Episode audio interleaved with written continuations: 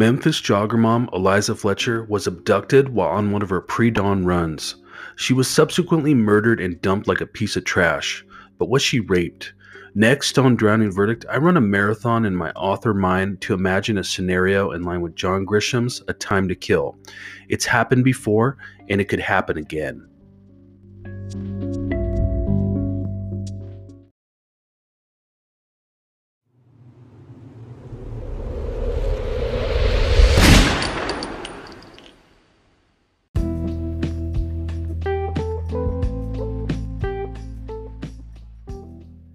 And welcome to Drowning Verdict. I'm Chip Mahoney and you're listening to my true crime podcast. This is a podcast where I talk about the freaky deaky cases out there in the world that fascinate me and I go more in depth with the case. So thanks for joining me today. You might have found me on my TikTok where I've got some clips there of the show, but if it led you to my YouTube, that's a good place to be, as I often say. I've got full episodes there of DV, plus my other show called She'll Kill where I pair a crypto and a crime together at the same time. So I know you like true crime, but if you are interested in crypto, I pair it together, and uh, you can get that on my YouTube sub. Come back for more. Basically, get everything I offer right there. Drowning Verdict is featured on Spotify, and you can find it wherever you get your favorite pods out there in the podverse, that known podverse where everything swirls about tons and tons of content to make sense of it all. I'm there to provide unique angle, maybe topic of convo, reason to come back, share with somebody, and keep the conversation going on important stuff. So, if uh, you've heard me before and it wasn't a drive by, and you're like, I'm gonna check the dude out again, I subbed, coming back for more. Well, high fives for that. You're riding shotgun with me as we pull up to the crime scene. So, you know, let's do this. Um, in this episode, it's a full episode talking about, I think, a really important case. I think a major case. Um, however, it's been pushed to the side by the news media, you know, the narrative news. If they don't like it so much, they put it to the side and they focus on their narrative. And in this one, um, you know, I taught, I titled it "A Time to Kill Eliza Fletcher" because I thought of the Southern writer John Grisham, all the work that he's done, and I just thought about this, and I just said, you know, if the script were flipped just a little bit here, I think uh, Memphis would be burning. Now there was a, a movie called Mississippi Burning, and maybe it'd be like that, but just flip the script a little bit, and the place will be burning down right now. But it's not. It's not. It's uh, something that's very tragic. I'm going to talk about the story a little bit and get into some of my reasons. You know, because I say a reason for the podcast to be here for the 10 minutes or so that I got for you today. But you know what? If you are going for a jog and you're doing that in the morning or at nighttime. Never jog alone. And maybe don't put in those AirPods. Try to be more aware because that's what predators are relying on. That we're giving them easy access to us because we feel that we're in such a safe spot. But really, when you go out there on the streets, you know, something that happened to Eliza Fletcher has happened before. In fact, it happened about 30 years ago, if I remember uh, the time frame. Another Southern lady on a run at five in the morning and a legit serial killer was trailing her, bumped her off the road into a ditch, assaulted and killed her. So it's just like a shark strike where the shark bumps the surfer off the board and then goes, hmm, what's my prey going to do? Okay, now I'm going to go ahead and attack and eat it. That's what they did. That's what they do. And that's what happened there. And in this case, with Liza Fletcher, she was out 4.30 in the morning in I would say, a safe spot where she probably had run before. She was an avid jogger, probably knew the route really well, and was totally into her routine. And she was wearing the jogger outfit, probably had probably had like the earphones in their iPods, uh, AirPods, whatever they're called, um, and was maybe maybe she was listening to Crime Junkie because it's reported she loved that show. But that's just being distracted, especially out there where predators are. Now, with this case, uh, the man had been out there in their area about 4:30 in the morning. I don't think he was coming from a Waffle House going to a forklift job somewhere. I think he was out there to kill, and he was uh, finding his right time because he was the predator, and the prey entered his territory.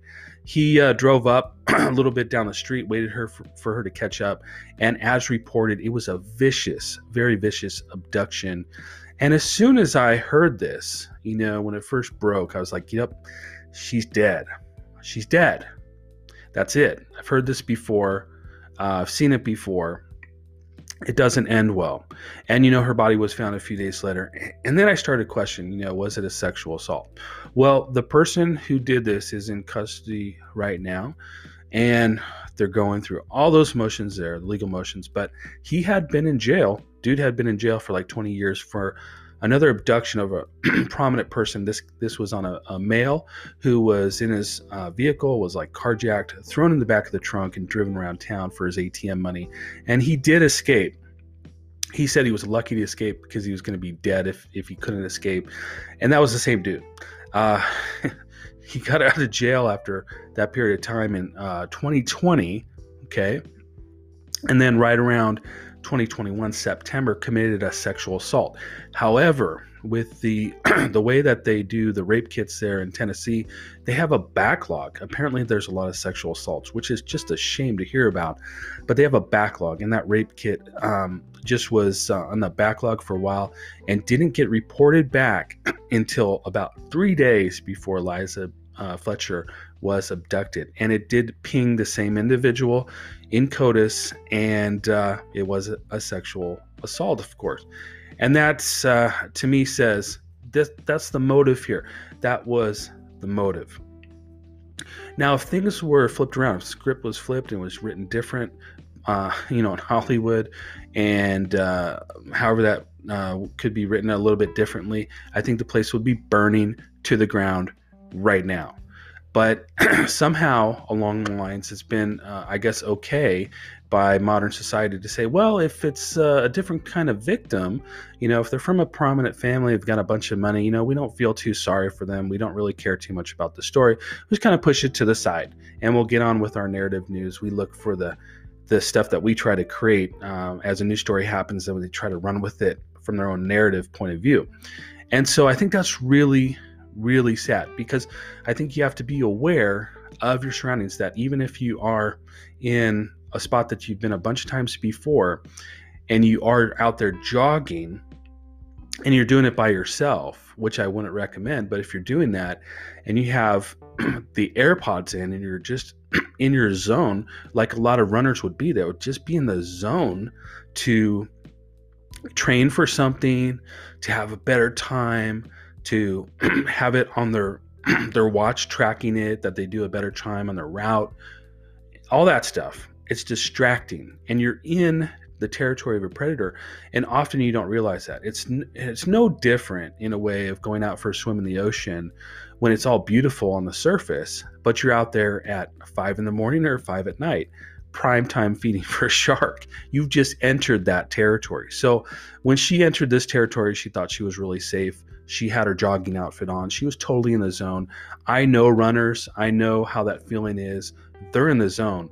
But you know what? Even if you're in a safe spot that you've run before, you're not really protected. The predators are, are out there. And I think that's something to pay attention here that, you know, there's an acronym ABA that's applied behavior analysis. But that is a, uh, a thing that they use for autism and studying that in that world. There's a lot of certificates, but ABA to me means always be aware. Always be aware, no matter where you are, no matter who you are, because there's a lot of predators out there who have uh, somehow slipped through the system, get out of jail, and then guess what? They go back to what they're good at, what they've been studying to do all their lives. Because this guy had been practicing to do this since he was about 12, 14 years old. I mean, it's a long, long rap sheet. And the fact that the rape kit, which is a real problem to have a backlog on rape kits, the fact that it wasn't processed right away and all that is probably one of the main reasons why she was abducted and killed. Because if they had been able to get on that right away, do been rung up on that previous charge for that sexual assault, been right back in jail. Now they might have let him out in the future, but I think that says uh, Eliza would still be alive. But there's other predators out there.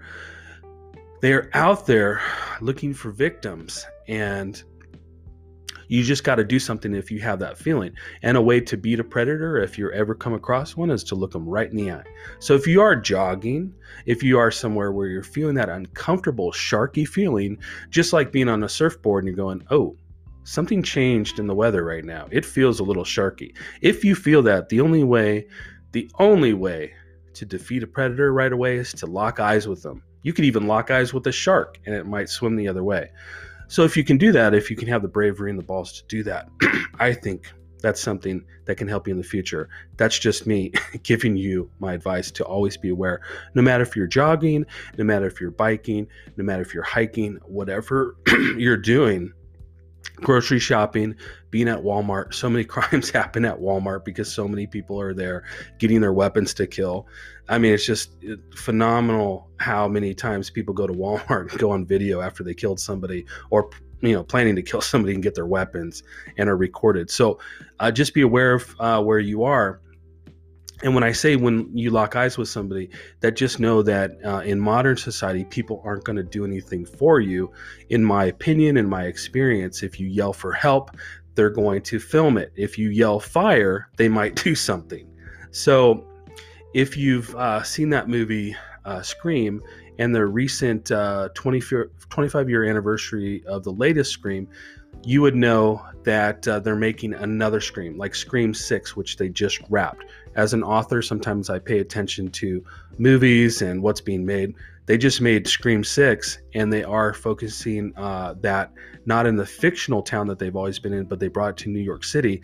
And one of the actors there said they they kind of slipped up and gave away a little too much information, like spoiler alert about the uh, the setting and, and kind of the way the movie goes. And they said uh, one of the terrible things in the movie is that when these uh, stabbings are happening and all the victims are being chased, that nobody does anything, even though they can. And that's something that they brought across in the movie to say how how society has changed and how scary society is and that even if you scream that no one no one's going to do anything. They're going to film it on their phone. They're going to let it happen and and hopefully not let it happen to, to them. They're not going to get involved.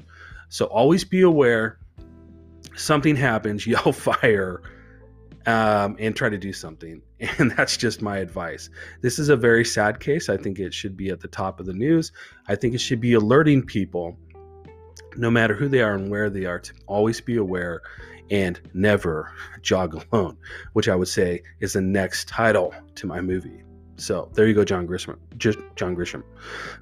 wow, I just uh, flipped the script, but I flipped on my tongue as well. I've been very sick coming back off that and trying to get better for you to deliver better content. Thanks for hanging with me, checking out this episode. Share if you like it, come back for more. I'll have more for you. But for now, as sick as I am, I'm out.